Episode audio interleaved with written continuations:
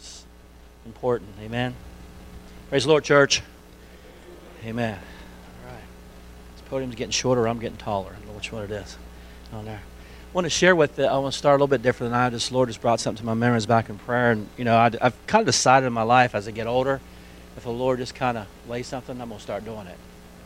Uh, and start reacting to it, uh, whether it's just whatever. And I, I started doing that here time back because you know you never know how you. But I wanted to share something with you. I don't know who this is for tonight. I thought I'd share it with you. I um, years ago, my wife and I were pastoring a little church in a town called Buena Vista, Virginia. And the sign when you go into Buena Vista says 5,000 good people and one old duffer or something like that. I never knew what that one old duffer, or grouch or something like that is. I never knew what that meant. But uh, the gentleman who was retiring, retiring there asked me to come because he wanted somebody to take care of the church. And it was about 45 minutes from our home church. So we did. We moved there. We took it for almost a year. and um, we decided it was time to move back home. We turned it over to somebody else. But come back home and help our pastor and back to work. But during that time, you know how you, are trying to win souls and help people, and you got your family there and you, and there's times that are kind of you're kind of lonely. To be honest with you, especially in a town of 5,000. Hmm, you know, uh, that's not if you know my wife anything about my wife, she doesn't like small towns a whole lot. So 5,000 was really small. Uh, and so, but you know, we would go on trying to do the work of the Lord. And I had a guy that I worked with, and I was witnessing to him and trying to get his wife to come to church. And he agreed to a Bible study. So it'd been my first Bible study when I got there, and I was like, I was really, really excited about it. The corner, I was like, man, I'm really excited about this. So we got some nice snacks, and the meal laid out real nice, you know, ready for him to come. And it's about seven o'clock, I guess, maybe, and uh, seven thirty. Never showed. Didn't come, and I told my wife, "See, you know, I'm just going to go for a drive. Just, just not go for a drive." Well, up on a, above this little town, they had a park that was above over the city, and you could see the whole city, which didn't take long, but you could see the city, all I see the city on top of this park, and I was I was leaning on the hood of my car and just talking to the Lord. When I talk to the Lord, I talk a lot like I'm talking to you, be honest with you. That's how I, that's how I communicate to God, just like a friend. I had talk to the Lord and tell him a little bit about my frustrations and whether or not I should be there at that time and you know how that, that all that stuff goes. And I looked down on one of the streets and they had a fire alarms go off in the town. Of course, you can hear it all uh, all over the place. And I was up on the park and I watched this fire, uh, this fireman come out, this fire truck come out It was dark. It was completely dark. And I watched him. And I watched the fire truck come out, and I watched him go down the main street. I watched him go up that road to the park, way up on the hill there, come up, and he come right to where I was. and the guy gets out of the truck. He says, "Hey, you see a fire up here?" I'm standing there. I got to tell you, I'm standing there. I said, "No, sir." He said, Well, somebody called in and said there's a fire up here on this hill up here, and we come to see if you, you, you see anything. I said, No, sir. He got back, of course, he got back in his truck, and I'm standing there thinking, God, you always know where we're at. You are always, he would just let me know, I know where you're at, buddy. I know where you're at. And he has done it through my life time and time and time again. Just when I think I get my, to my point, right? God's it. He always comes through and I want to share that with you tonight because maybe somebody here needs that. And that you know that God always knows where you're at. He always knows where you're at. Always knows what you're going through. Amen? And I really wanted to share that with somebody tonight. And that's happened several times in my lifetime. I could point back at different places in my life where God I really needed to come through for me in certain areas. And He did. Every single time, Brother Ward. He did it every time. You know, and I lean back on those place times now when I'm going through things. It just makes my faith higher now. I don't have to know. God doesn't have to do those things to me, but I'm glad when He does. I just do my faith and say, I know you're there, the Lord. And I wanted to share that with you. I thought it was pretty neat. And it came to my mind when I was praying. I thought, well, Lord, I'll share that. All right, anybody know what scripture we're going to read tonight? 1 Corinthians chapter 12, verse 31, starting the 31st verse. Or actually, we'll start with the 30th. Have all the gifts of healings, do all speak with tongues, do all interpret. Be covet earnestly the best gifts, and yet I show you a more excellent way. 1 Corinthians 13, though I speak the tongues of men and of angels and have not charity, I am become a sounding brass or a tinkling cymbal. And though I have the gift of prophecy, understand all mysteries and all knowledge, and though I have all faith that I could remove mountains, and I have not charity, I am nothing.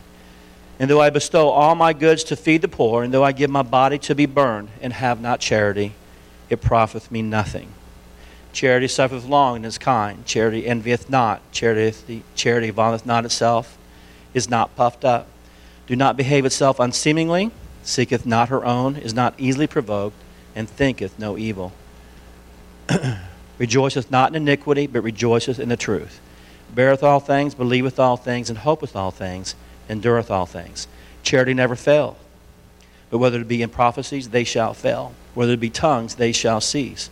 Whether it be knowledge, it shall vanish away. For we know in part, and we prophesy in part. But, that which is, but when that which is perfect is come, then that which is in part shall be done away. When I was a child, I spake as a child, I understood as a child, and I thought as a child. But when I became a man, I put away childish things. For now we see through a glass darkly, but then face to face. Now I know in part, but then shall I now, even as also I am known. And now by the faith, hope, and charity, these three, but the greatest of these is charity. We know that is love. Amen. So let's get right into it tonight. I'm going to share some uh, the message tonight, but when I get to the end, I'm going to share some personal belief system that I have when it comes to people. It's a little bit different than what I read in the book, but it's something I feel very strongly with, and really, the Lord has, has dealt with me for over 37 years on these some of these topics. 30, I was, I was on the way home tonight from work, and I've been blessed. I've been, I've been trying to get off early so I can go home and before I come to church to get my mind together because sometimes I'm rushing right from work and run, right in the door, man. I'm like, I am scattered uh, especially on Wednesday nights because our inventory night and everybody's trying to crunch and get everything done. But um, on the way here, I was just thinking, Lord, you have put some of these things in my mind I've had since I was 16 years old when it comes to people. Uh, and I'll share some of that with you here in a little bit. Anyway, we're going to talk a little bit tonight about the hammer principle and the elevator principle. Okay, we're going to start with the hammer principle, which simply says never use a hammer to swat a fly off someone's head. Not, not a bad, huh? Right? That'd be easy to remember. Never use a hammer to swat a fly off someone's head. Now, thinking back on the last couple of weeks we've been talking about, we've been talking about a lot about relationships, right? About relationships. We all have them. We all use them every single day. It's about, it's more, these lessons are about us because these get us ready to prepare us to reach out and focus on other people. But we can't quite do that unless we're ready, unless we're ready.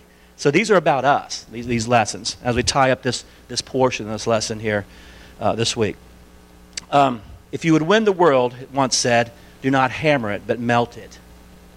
The question we must ask ourselves would others say that I overreact to small things in a relationship? Now, please don't get quiet. So, we need to ask ourselves do we use a hammer when a fly swatter would do better? A man walks into a drugstore and asks the man behind the counter, Do you have anything for cure hiccups? The guy behind the counter reaches down, grabs a wet towel, and slaps him in the face with it. The guy says, What are you doing? He said, well, I just cured your hiccups. He said, I didn't have the hiccups. My wife did. She's out in the car. do, we, do we sometimes, we don't always see the total picture, right? Many times we'll come to, we'll come to conclusions long before the problem has been laid out. Uh, and it's very common for strokes, folks with strong personalities. I am one of those. I, am telling you, I am one. If you give me a problem, my mind is already solving the problem before you finish your sentence. And that's just a fault I've been working on for years and years and years. And I still have it. Not near as bad, but I still have it. My personality is that is, I can answer that. I, I, I, know, I know the answer, right?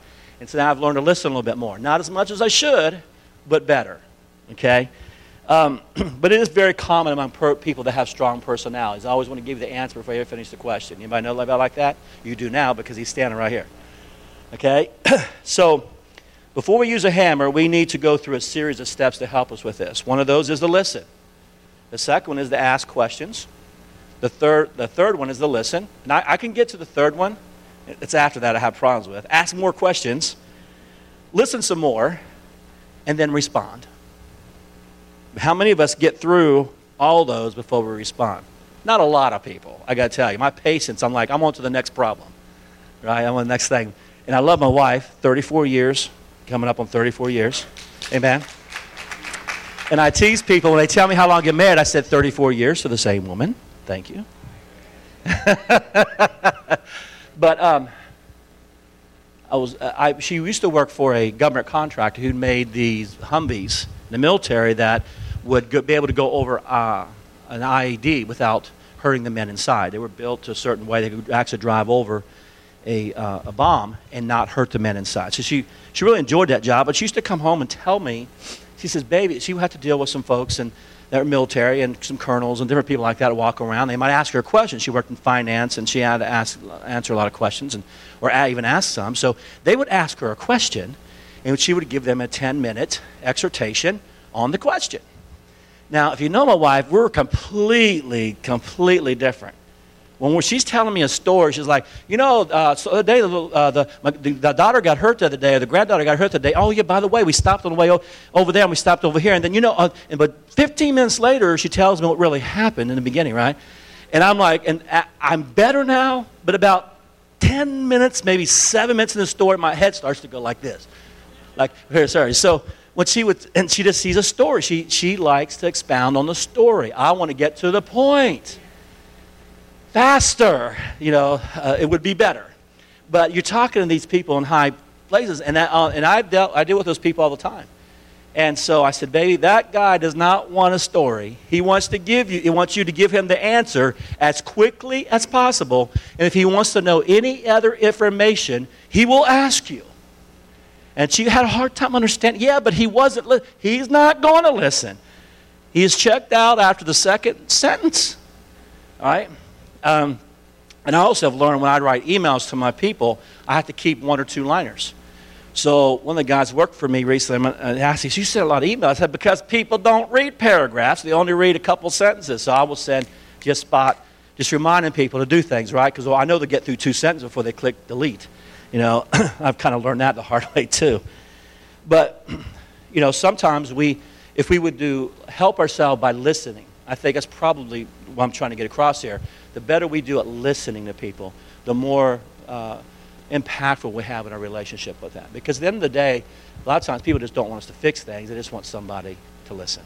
Right? Amen. Timing is another one. Someone once said if it's not it's what you do, not what you say that counts. And that's not always particularly true. If a general doesn't order the attack on his troops at the right time, the battle can be lost. So timing does big, a big play into this when you're having relationships with folks. If the parent doesn't get an injured child to the hospital, their life might be in danger. Um, if I don't apologize to someone when wrong, the relationship could be lost. Sometimes we wait too long. Timing is very, very important when you're dealing with people. Very important. Say the wrong thing at the, at the wrong time, and man, things just blow up. Um, knowing when to act is important as taking the right action and even knowing when not to act can be very, very important when dealing with folks. And I will say that probably gets more people in trouble than anything else. It was because they overreact. And we'll talk a little bit about overreacting to the action, to other people. They overreact, so our first tendency is to overreact and, and to match that. The real art of conversation is not only to say the right thing in the right place, but to leave unsaid the wrong thing at the tempting moment. Kevin McHale was a former basketball player, and he was a coach for the uh, Minnesota Timberwolves, and he had a coach named K.C. Jones who coached the Celtics. And uh, when the guys would miss a shot or they would lose a game on a mistake that they would make, the coach would always come up to them and says, "Hey, we'll get them next time. Don't worry about it. There'll be another game." And so Kevin McHale used to watch this for years and years and years. And finally went to his coach one time. He said, "Coach, I noticed that when we did something wrong, you always encouraged us, but when we did something right, you would never say good job he said, well, he said, this is the way I look at it. When you're out there at the basketball court and you win the, you shoot to hit the winning shot and 15,000 fans are yelling your name and screaming at you, that's good enough. That's a good point. I mean, it, you know, he, he, he used that when he needed to use it. And it was very, very effective for his team. He didn't use it wastefully when he didn't need to use it. He used it when it was very impactful. The most common cause of bad timing relationships, many times, is selfish motives. For that reason, when little things bother us, our number one objectives must be putting our personal agenda aside and building the relationship first. if you have examined your motives and you can be certain that they are good, then you need to ask yourself two timing questions. The first one is Am I ready to confront? Okay? That depends whether or not you've done your homework. The second one, uh, which is a little harder, is the other person ready to hear what I have to say if we have laid a relationship foundation and the two of you are not in the heat of the battle, then the answer may be yes. I call it a little bit like corn in a crib, right? If I have built a relationship with somebody and I have time with them, I can talk to them. I can be very, very uh, straight. And, and I tell you, as I've got old, and I've been doing this for years, I will ask people to ask me a question because sometimes people want to, know, what do you think? Or what are you in a relationship? They want to know what you think. And I'll, I'll ask them, especially if I think they won't agree with me, I will say, do you want me to tell you what you would like to hear, or would you like me to tell you what I really think?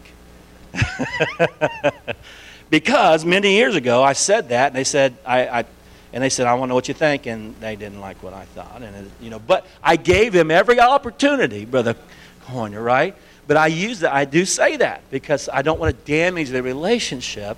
But at the same time, if somebody asks me to give them the truth, I would like to be able to do that to help them. Not to hurt them, but to say, hey, this is what I think. It doesn't mean I'm not necessarily to be right, but this is what I feel, what I think about it, right? Um, so are we ready to confront and are we be careful about the heat being in the heat of the battle? The tone of which we say things many times can, can hinder our uh, relationships uh, and our timing. So the, the timing and then the tone. Um, I know people who can say something, and man, when they say it, it's just like scratching a chalkboard, right? I mean, I, and you know, and some person come up and say the exact same thing, and it doesn't bother them. As many times as in our tone, how we do it. People often respond to our attitudes and actions more than to our words. Many petty conflicts occur because people use the wrong tone of voice. The writer of Proverbs stated that a soft answer turneth away wrath, but a harsh word stir up wrath.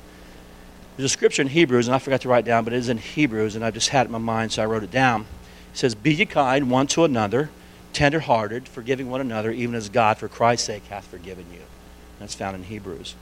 the next time someone says something to you in anger, respond with gentleness and kindness. When you do that, the person who spoke harshly is likely to tone down, if not soften his attitude completely. now, I'm talking about us, okay? Us helping other people, right? You heard me say in the very beginning that at some point in our lives, we need to get over whether or not we can stay saved between Wednesday and Sunday right? We're, we're mature Christians. People have been around. I'm not talking about somebody who came, just came to church. But if you've been around 10, 15, 20 years, I'm not worried about whether I can make it till Sunday. If I can't make it till Sunday, I'm not going to make it anyway. I just want to tell you right now, okay? It's not going to happen. Uh, but when we're dealing with other people, we got to keep in mind, and the first thing that we give up when we become a Christian, can I tell you this? People really don't like it, is we give up our rights. See, nobody likes that because we live in America have it your way. Do it all for you, you know, because you deserve it. You deserve a break today. Just, you know, all, all it's us, us, us, me, me, me, my, my, my. It's always about us. But if we want to reach, really, really, really want to reach our world, we've got to, we've got to turn this around a little bit and become, the scripture says many times that the, that the children of the world are wiser than the children of light. The children of darkness are wiser than the children of the light. We've got to spin this thing around. Because if we really believe that what we have can help people and deliver people, let's make sure that our tone, the delivery, and the temperature in which we're delivering it is a positive one to help people, right? Not to hurt people or, or step on people. And, and I don't mean, and I mean, you know, there's some people I, I, I, I've shared the gospel with, and there's some people that that time that's not what they need. They need somebody to listen. um, so as temperatures flare, people are prone to dropping bombs when using a slingshot would do. Um, well, let me, I, mean, I skipped something. So next time someone says something to you in anger, respond with gentleness and kindness. When you do that, the person who spoke harshly will come down. So I want to, reason why I brought that up is because I, now that I'm working at the airport, many times you're dealing with people on a daily basis, but you're in a, a public environment all the time. There's no way to get away. There's no, and I can already tell you some instances we already had at the airport. I'm like, and I've had to document people for speaking too loudly because they got harsh and they got loud and other people there to hear them. So I have practiced this in there, and as people get upset, I just keep getting lower and lower. And they got to shut up or they won't be able to hear me. And I start talking lower to get them to drop their tone of voice because I'm in the public. I don't want people necessarily to hear. You know, pull them over to the side, but it's very easy to hear people when you go in an airport in that, in that kind of a setting. So changing your, the way you um, talk the temperature in which you talk, the tone, all that. You bring that down a little bit and become the control of the situation. The issue, uh, someone told me one time, the issue is never the issue. It's one of the most profound things that somebody's ever given me. The issue is never the issue when you're in an argument. The issue is control. Who's going to win the argument? See, nobody said amen, but with the word. Okay, okay. Here's why I know that I am 100% right. How many of y'all ever had an argument with your spouse? How many of y'all, 30 minutes later, can't remember what started the argument? Right? And how many of you are still mad today because of that argument? Altar after church, right up here. Right up here, we got this fully open altar. You can run as fast as you need to. That, that, was a, that was a setup question, by the way, that I asked you. That wasn't even part of the original question, but too ornery, I guess. but we forget what started the argument, and the whole idea of the argument was to win. I'm a guy. Argument, I want to win. The problem is, I forget about tomorrow. My wife doesn't necessarily forget tomorrow. She may forget what started the argument, but she will not forget that she's mad. And even if she don't remember why she's mad, she's still mad. as I've got older, you know, it's not near like it used to be, but as I got older, when I've gotten older, I will take an opposite point of view, even if I agree with her, right? Just to get the argument a little bit more feisty. I know that's not right, but it's been 34 years. It's, it's worked, okay? But, but I know when to stop, okay? I now want to get done. I'll say, I agree with you. I just want to see how passionately you, you, you felt about that.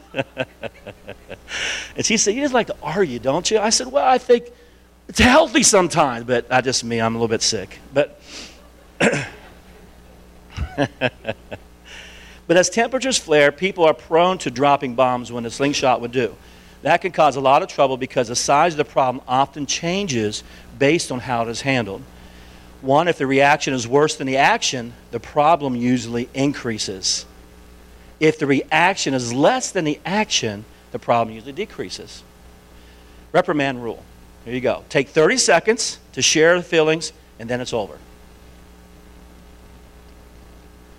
Honey, take 30 seconds to share your feelings, and then it's over. I mean, am I okay? I'm going to keep going. Run me out on a rail. And If it lasts longer than 30 seconds, you are using a hammer to swat the fly off someone's forehead. You are, because now you just want to win the argument. Take 30 seconds, how you feel, I feel, and I just use the words I feel that, right? Use that and then move on. Golly, we got a lot of work to do here by the corner. the court didn't even say amen. He's just shaking his head. Yeah, right. What's the other word? Some people um, seem to think that a hammer is good for everything, anything and everything. They take the hammer approach. Sometimes we see this approach in high achievers when they give uh, there's something their attention. They go at it full bore. That's a good approach, but it ta- it's a terrible way to treat people. It's a terrible way to treat people. If the only tool you have is a hammer, you will approach every problem as a nail. In my younger days, that's how I approached every problem. It's full bore. This is my personality. Boom, blew just man. And as I got older, I realized, you know, I can't run this restaurant by myself. And I've had a few times, my favorite words when I was younger was, get out. And if I was really mad, it's get out now. Well, human resources, as you get older, you can't say, you can't do that stuff anymore. Okay, and you're getting too old to run these restaurants by yourself. Right? So you got to get a little bit of wisdom along the way. And it took a little bit. I told people a lot of times, many people don't start using their head until the back starts to hurt. So your back will last you 40, maybe 50 good working years. Your mind will last you a lifetime. So you should use your head twice as much as you use your back. I had a guy one time tell me, I told him that I was teaching something. He said, My back hurts. I said, Well, start using your head there, man. You know. If you desire a softer approach with people, then uh, here's some following some things you could use. Let the past stay the past. Let it stay the past. Lord's forgot about it. Why don't we? Tell you one little joke. Two men talking about their wives. We never do that, but that's just a story, okay? he said, when we quarrel, said the first man, she becomes historical. He said, God, this, don't you mean hysterical? He said, No, historical. She reminds me everything that I've ever done wrong.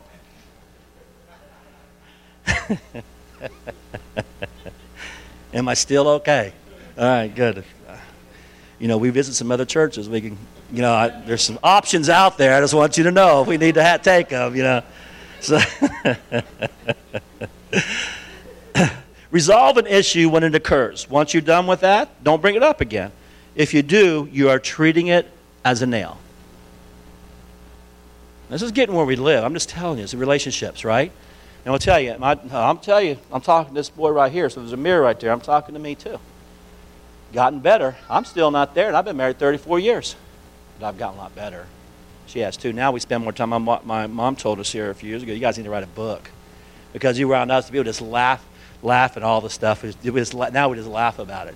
You know, maybe they're getting senile. I don't know, but you know, just laugh about some of the stuff. But um, ask yourself: Is my reaction part of the problem? And that happens sometimes, right? Remember that when a person's response is greater than the issue, the response is about something else.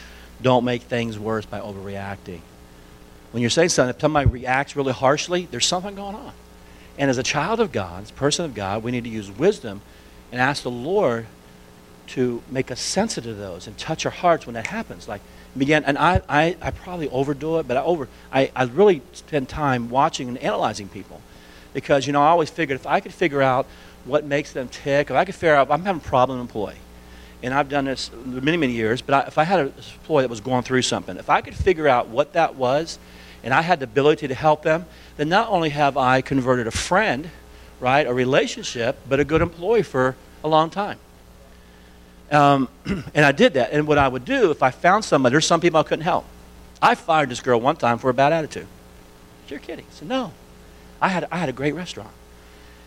And years ago, and I had a really good restaurant. It was in Atlanta. Very hard to get good people because just, they, they're just booming at that time when I was there.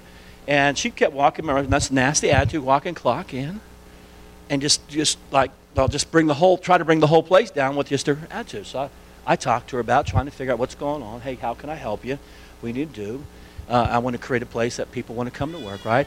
And finally got to the point I said, if you walk in this door one more time with that look on your face, don't clock in.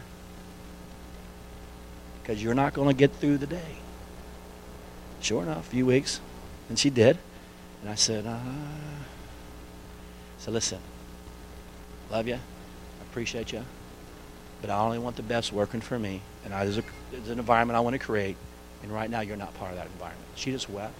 I felt, on the inside, I felt bad, but I was trying to save the other 25 people that work for me because there's one person, right? And I had to let her go as I walked her out the door. Um, but I, I couldn't help her. My point was I couldn't help her. So what I did was I said, if I can't help her, let me begin to study and read and give me things that maybe next time I could help this person and I didn't have to let her go. So over the years, if I was weak in an area, I would find ways to improve that area. Does it make sense? So that I can help people. We don't have all the answers. I know God's in us, but I don't have all the answers. You don't have all the answers. Anything we can put on that will help people out there, then it behooves us to do it. It behooves us to do it. This is a life learning process, folks. We, we, we will never graduate until the Lord comes back from glory or we die, either one. We never graduate. We're always learning. And if you're not growing, you're. Thank you. got it. All right. So, things to remember. Remember, the actions are remembered long after the words are forgotten. The way you treat people will stay with them a lot longer than the words you choose. Act accordingly. Never let the situation mean more than a relationship. Had two friends, and, and Carrie and his wife will know who I'm talking about. These two friends were um, Jeff and Mike and they owned a um, security. And I was uh, I got him to do security for the, the place I was working at for us, and very good, became very good friends. Went to church went to, but they worked together in business. And they came to, to one day where they couldn't work together. I mean, one of them called me and says, "I don't think that my brother treated me fairly. I just don't think it's right." Blah blah blah. And so we went on and on and on. And so I just stopped him. I said, "Look, Mike." I said, long after this business folds, you still have your brother. He's still your brother. It don't matter what else happens. And you can't let this problem become bigger than your relationship because you don't want to lose your brother. Amen. He just stopped and he realized the impact of what I was telling him, and they were able to work through it. But don't let the problem be outblow the relationship, outgrow the relationship. Does it make sense? Treat loved ones with unconditional love. Uh, we gossip because we fail to love. When we love people, we don't criticize them. And we don't advertise the sins of people we love any more than we would advertise our own. Amen? Admit wrong and ask for forgiveness. Two best words you can ever learn to say I'm sorry. And then your wife says, I know you're sorry, and I apologize. I apologize. All right? But it really are, just, I'm sorry, I apologize. You know how many times that will deflect people instantly? They're mad, and you say, you know what? I apologize, I was wrong. And man, you could almost, isn't it, brother? It, almost nine times out of ten, boom, it just goes away. Yeah. I've never experienced that, so I don't know. Yeah, I'm sorry. You don't always have to be wrong to apologize. Is all you have to do is humble yourself and apologize, and the healing begins instantly. That's an awesome thought. Let me tell you, because I was going to, I forgot, I read the story I wanted to share with you. I had uh, exactly along those lines. I was uh, helping somebody I was during the altar call one day at church, and and uh, new converts came up. I think I did write that down. John and Julia Polk. And they approached the pastor afterwards and says, Brother Allen was rough with me in the altar. He was shaking with me. And, he, and I don't do that. And I must tell you right now, I didn't do it. Never prayed with her, didn't do it. I would never do that. And I told the pastor I didn't do it. And he says, Didn't sound like you, but she believes it was you. I said, I'm telling you, I never, I never prayed for it. It wasn't me. I don't know why she thought it was me. Well, they were new converts. I stopped. And I said, no problem. I will take care of this. So I caught them before they got into the car, and I approached them and I said, Sister Polk, I apologize with how I handled you in the altar today. And I'm telling you, folks, I never touched her. So I want you to forgive me, and I apologize. And you know what you said to me? Oh, Brother Allen, don't worry about it. I know you didn't mean it. And I turned around and went on. You know what that did? I it was, and it did something in my life. It made it made me go a little higher. It made me feel like what the Lord made just a tiny bit of what He fell on the cross. He says, "Forgive them, for they know not what they do." And I thought, I never know what that was like, but I thought maybe just a little bit, right? And I felt something happen in my life from a spiritual aspect. And I thought, wow, what a great lesson. And to this day, they never know. Never knew. It doesn't matter. Yes, sir uh, what you did, you know, Christ's substitution for ours. Uh, if you had told her maybe, hey, I didn't touch you, you know, and been defensive about it, she still would have held it whoever that was and not known who that was. So you actually apologize for the person who did do it. You took that offense and made it right in her life. Praise the Lord. Awesome. It's an awesome thought. It's very powerful. See, when we come, when we, we operate and treat people like God intended, special things happen. God gives us things that He doesn't necessarily give everybody else. Right? And when you operate, you're taking care of His people, when you're taking care of the things that are pre- most precious to God. We'll talk more about that in a second. Admit wrong and ask forgiveness. Admitting you are wrong and asking forgiveness can cover a multitude of sins. Okay. Let's talk a little bit about, boy, time's flying, about the, about the elevator principle um, elevator principle says we can lift people up or take people down in our relationships. People can be the wind beneath our wings or the anchor in our boat. The question I must ask myself would others say that I lift them up or do I bring them down? Some people are automatic lifters. You're around them, you just feel better. You know, me and Brother Reynolds, man, we were coming to blows out on this chili thing. But I tell you, I, I enjoyed the whole day. We never laughed. I was halfway crying by the time we got down. We were laughing so much.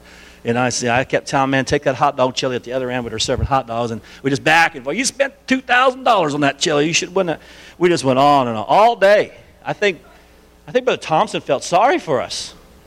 He was trying to, he was trying to stay out of it. He tried to get in a couple times. It got too heated. He just stepped back out of the way. I think he realized I can't play in this game. didn't he? Didn't he, Brother Reynolds? He's like, well, no, uh-uh. You know, we tried to pull him in a couple times. He wouldn't do it. He wasn't doing it. So he used a little bit more wisdom than we did. we had a great time. So, so what kind of person are you? I'm going to read a poem here. I'm not a, I'm not a poem reader, but I want to read this. Uh,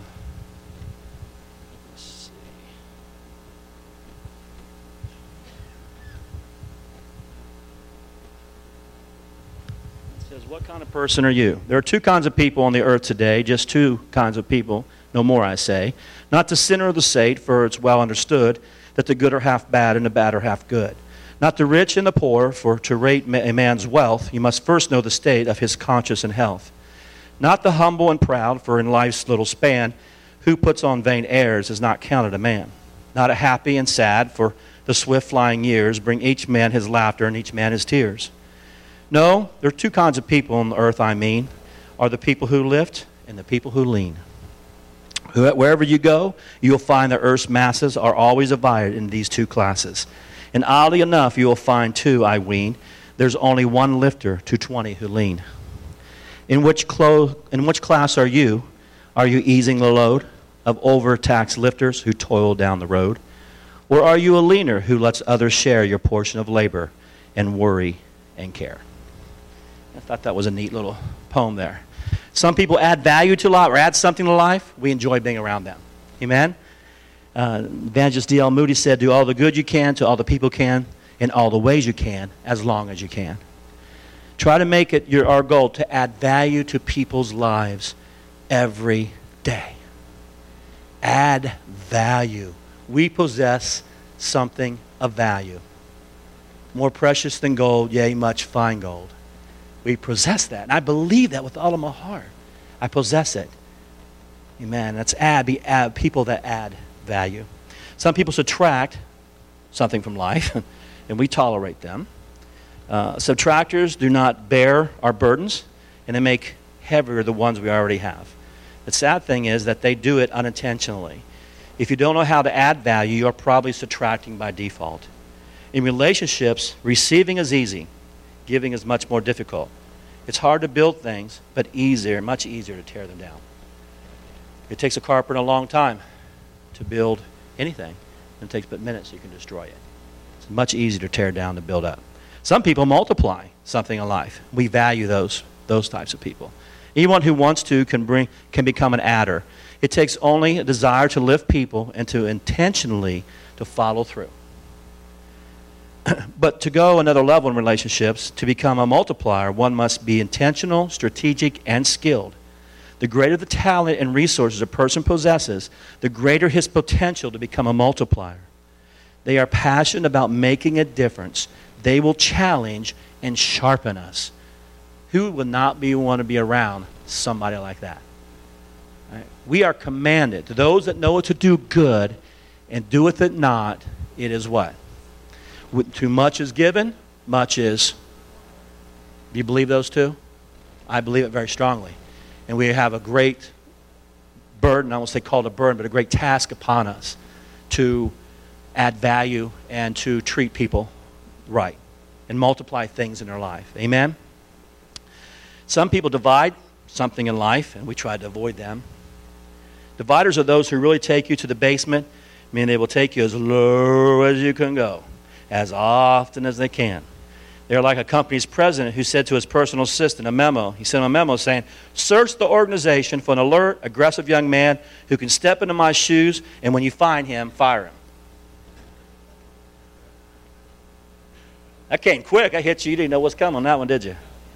Dividers are so damaging because, unlike subtractors, their negative actions are usually intentional.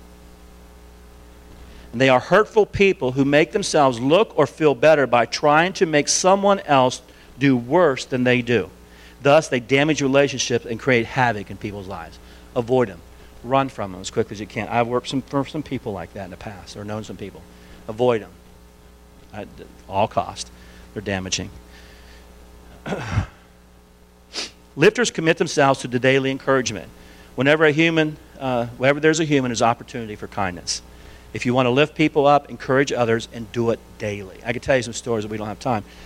Uh, but find every day somebody to lift. When I go home at night, I think I shared this with you before, some of you, when I was up here, is I don't look to see how many cups of coffee or how big our sales. That's not how I kind of judge my day. My day is judged by who I have added value today. Who have I added value to today? That's absolutely how I go home. That's what makes me get back up tomorrow and go back to work. Because it was about hamburgers or roast beef or pizza or everything else I've ever worked, I wouldn't go back to work. Okay? Because it's not about whatever you're doing, it's about the people. Even there. Even there. Um, lifters know the little difference that separates hurting and helping. A smile, a kind word instead of criticism lifts people's spirits rather than dragging them down. You hold the power to make another person's life better or worse by the things you do today. Those closest to us, our spouse, our children, our parents, are most affected by what you say and do. Use that power wisely. And I will tell you, what does the anointing do? Can anybody tell me? Breaks the yoke. That's why it's important. At the same time, the Bible says life and death is in the power of the tongue. And when you're an apostolic person, did you know how much power is in you to cut somebody to a quick? We can do it. I can do it. I know I can do it. I can sit there and I can look and think. I'm thinking the whole time, buddy. If I just, you know, I, I, if, I, if I wanted to, I know I could cut him. But it's not the right thing to do. It's not the right, it's not the right thing to do. Especially when you know you can, you have every opportunity to, but it's not necessarily the right thing to do. so we need to use our power wisely, what God has put in us. Lifters initiate the positive in a negative environment. That's why, really, if you want to see somebody get the Holy Ghost, I came from a church that uh, was in the middle of revival, and when they actually got the church built, it was full. They built a church to, it was in Parkersburg, and they built a church to fill a church, and by the time they got the church filled, they had 150 people receive the Holy Ghost during that time. And when they got into that new church, I got a picture that somebody sent me on Facebook. It was full. And I came in, amen. And I was part of that revival. I was one of those was one during that time, my mom and I. But what was powerful about it, it was powerful environment. It was an environment of power, of faith. Of, it wasn't, can I tell you, and I, and I think weep, I weep, and I'm a big baby, by the way. I'm a crier, so I cry. I like to cry. And, uh, you know, it's but you wouldn't know that. I mean, a teddy bear. But, but I do. I get, I'm very, very sensitive, emotional person. But I know that people that walk in those doors back there, what do you think they're looking for? People that are down and crying and lack of faith. And, uh, no, they want the power of God. They want to be able to walk in and feel the power of God. And when they do, getting the Holy Ghost is not a problem. Not a problem. It is not a problem. I'm telling you. God wants to fill people with the Holy Ghost. So, man, when you have power and when you have faith and people walk in it, they feel it when they walk in that door. You know, sometimes we get caught up in us. You know, we want to get our problems, and so we get caught up in the, all, the emotion. It's about them. It's about reaching out to people, right, and helping them. And uh, it was unusual for um, during this revival time and the years I was in the Parkersburg church, they would get up on Sunday night. How many people got the Holy Ghost? This has been 37 years ago. How many people got the Holy Ghost tonight? Not unusual. Every service, 10 or 15 people raise their hand. 10 or 15 people.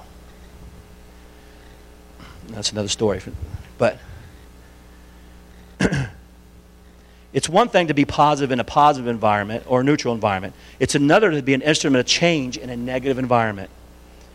That's what lifters do. Sometimes they require that requires a kind word, other times it takes a servant's action. Hmm. You know, the higher you move up in any kind of position, I personally believe you should become more of a servant. It's the way the Lord demonstrated it. Right? But we, we don't always do that. I mean, I always call it work. I tell my folks is called servant leadership. And we're there to remove the obstacles from our people and make sure they have all the tools that they need to be successful. That's what a servant leadership does in, in, the, world, in, in the work environment, but even in the church. Um, because leaders, lifters understand that life is not a dress rehearsal. I expect to pass through this world but once. Any good, therefore, that I can do or kindness that I can show to my fellow creature, let me do it now. Let me not defer or neglect, for I shall not pass this way again. People who lift others wait and do not wait until tomorrow or some other better day to help people. They act now. Everyone can become a lifter. You don't have to be rich. You don't have to be a genius. You don't have to ha- have it all together. You, can, you do have to care about people and initiate lifting activities. Don't let another day go by without lifting people in your life. And doing that will positively change the relationships that you already have and open us up to many more. Amen? Let me share this with you because I got about six minutes. I really want to share this with you. Um, we, we've went in the last four weeks, we talked about the lens principle, the mirror principle, the pain principle, the elevator principle, and those are all about relationships to help us get to the point that we are willing to focus on others. That's the next, that's the next step to all this, okay? When I come back, whenever I, Pastor wants me, I, we'll talk about focusing on other people. Because the last few weeks, we're focusing about us. Okay, us. Because we can't have healthy relationships if we, we're not healthy. Amen? We got to be grow. but I want to share this with you. And I said that years ago, I was in a Parkersburg church, um, and those people that I would say 10 or 15 people, and although the church filled up, I could look back years ago, 37 years ago, and I can remember the Lord dropping in my heart. My question is, why don't we have more people stay? In a couple of weeks, those 10 people, we couldn't find them. If I, I know, there was a, I heard a CD here a few from a few years ago, and if I said the name, everybody in this room would know who they were. Everybody. And my brother was taping the session, so he got the tape, or the DVD or the CD, and sent it to me. It was a, it was a pastor's thing, and they were in closed room. They asked some questions. One pastor got up and says, "Brother so and so, I'd like to know how to stop the revolving door. I can get people to come to church. I can get people to help them get the Holy Ghost, even get them baptized. But then six months from now, I can't find them. and the one thing that shocked me. This is 35 years after receiving the Holy Ghost, right? I'm saying, all right, this brother so and so is going to have the, the answer that I've been looking for. I've been thinking about. It. He's going to have it. Stood up and he said to those preachers sitting in that room, he said, I don't know. He said, We baptized 800 people last year. And if I could find 50, we would be doing good. 800 people. Now, when I started this, three weeks ago, I asked you, did God ever give us anything that wasn't intended to grow? He didn't. He's always intended to grow. So nowadays, you know you don't even have to knock a door. I could tell you without going back, if I went to the records of this church, I could tell you this church probably averages about 400 visitors a, a year, counting Easter. Probably four, four to 500. I would be, I'm probably within 10% of that. That's how close I think I am. Okay, because I've done this over and over and over. and let me ask you this question. I want to stir something up in your mind. I want you to think about it. Is the way we are treating God's creation hindering our walk with God and causing revival from exploding in our midst? Because me, let me share this with you. Yeah, I'm, going to say, so the, is the way that we are treating God's creation. Did you know the person standing on the other side of this door is just as valuable to God as we are? Do you believe that? Do we really believe it? And if the way we are is the way we are treating God's creation hindering our walk with God and causing revival exploding in our midst. Now, I'm just going to use us because we're here, okay? So it's no offense to anybody. I just want to use these numbers. So I would say, again, I may be wrong, but I don't think I am. I think a minimum of four to 500 people a year go through the doors of this church. So of all the people, all the places we've knocked doors in the last 10 years, how many of you had 500 people come to church because of that? So, without any, without a lot of coaxing, people are fighting the devil. They're getting up on Sunday, fighting the devil and all his angels to get to this building with their kids, their families, and they're walking in our doors. The Bible says that the, that the wheat is, is white unto harvest. I mean, it's overripe and they're falling into the church. They are falling. The wheat is, God is saying, okay, we can't reach them out. I'm going to send them to you. Send them to us. Four to 500 people a year. I've seen churches with as many as 1,200 come into the doors a year. And we're not keeping 10%. 40 people a year. I'm going to give this math, because I did it last night, real easy math, but 40 people a year, five years, this church would, actually in three years, we'd have two years, we'd probably have to start building for five years into a church that seats about five or 600 people. Because we'd be running about 340 people. Just, just by only keeping 10%. Anybody live off 10%? No, I mean, just think of that number for a minute. 10%. And this is not, a, look, this is not a, this is not a declaration to you. I, have been all over, my wife and I have been in, I've lived in like 10 different states now. It's not different anywhere. The number one thing people struggle with is that visitor follow-up part or that part of it. But it's thing I've asked myself since I was 16 years old. I've asked myself the question, why? I am very, very, I'm very, very, how should I say, say sensitive or very spiritually sensitive to how the things of God are handled. Meaning, I believe that although we are the temple of God, this is the place we come and meet God. This is the place we come to worship. So it should be, it should be treated with honor, and it should be treated with respect. Okay? And I also believe that how we handle the things of God, I'll tell you what got me really thinking about this today, again, was Brother Ward and Brother Thompson's interaction on Sunday morning about the Ark of the Covenant and what that entails. When they lost the Ark of the Covenant, and it was in the hands of the Philistines, right? They found it. They rejoiced they found it. What happened? The, high, the priest took it, put it on there, and they loaded it on the cart. What happened? They, they killed him.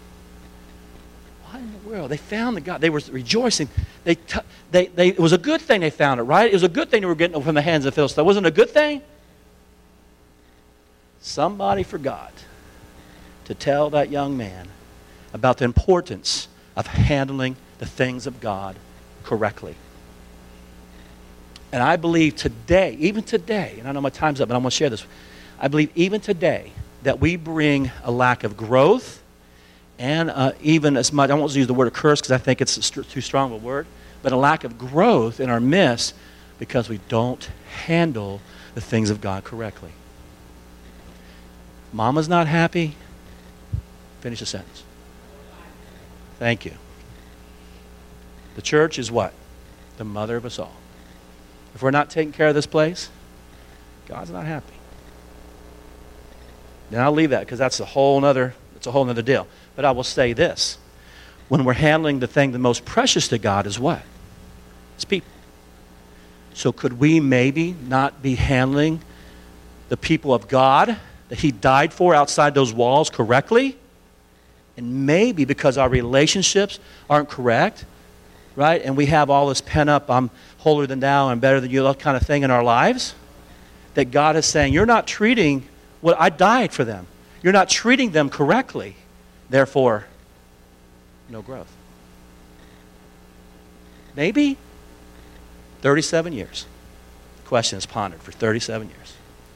Now, as I was doing this lesson, I always I spent a lot of years concentrating, Brother Cornier, about the things of God, the church, and the, those things inside the building. But just hit me as I'm going through these relationships.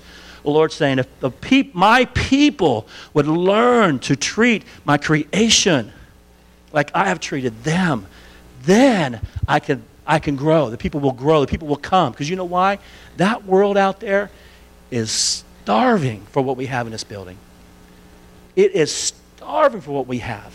They want it. They just don't know it yet. It's a best kept secret, right? But as they come in, they'll come in with all kinds of stuff on them, right? All kinds of stuff weighing them down. And, and, and we can't look that.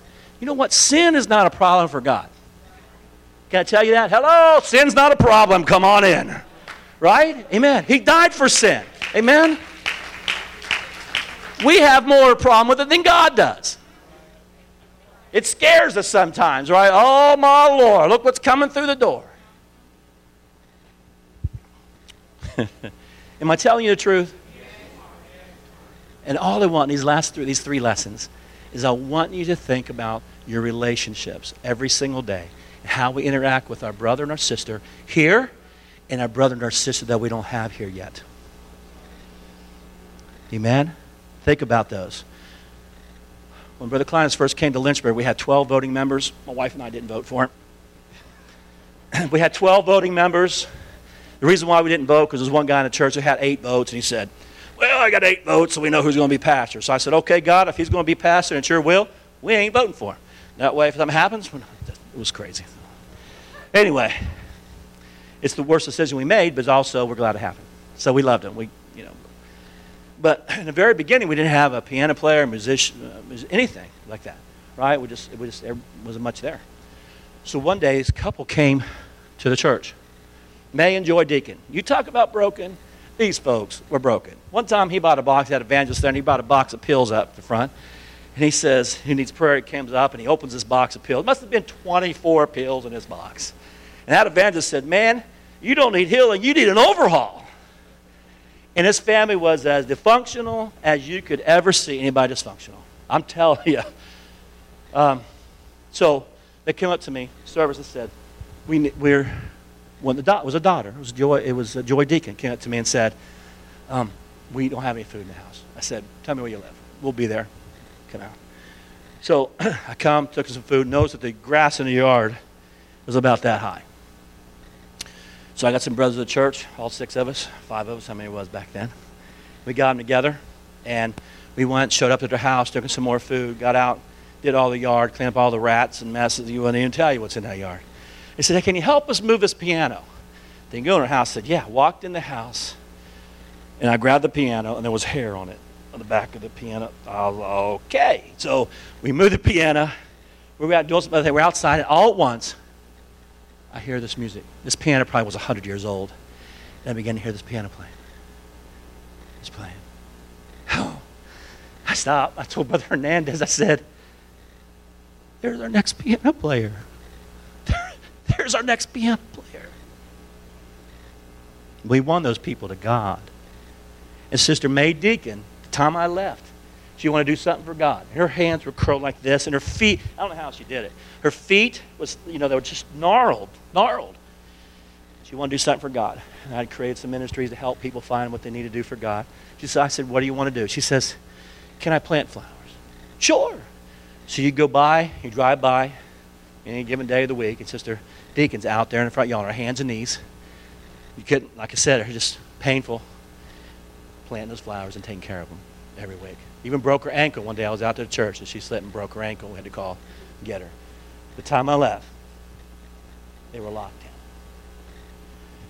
in. what are you saying, Brother Allen? You don't know who's going to walk through our doors or who you're going to touch. It needs God.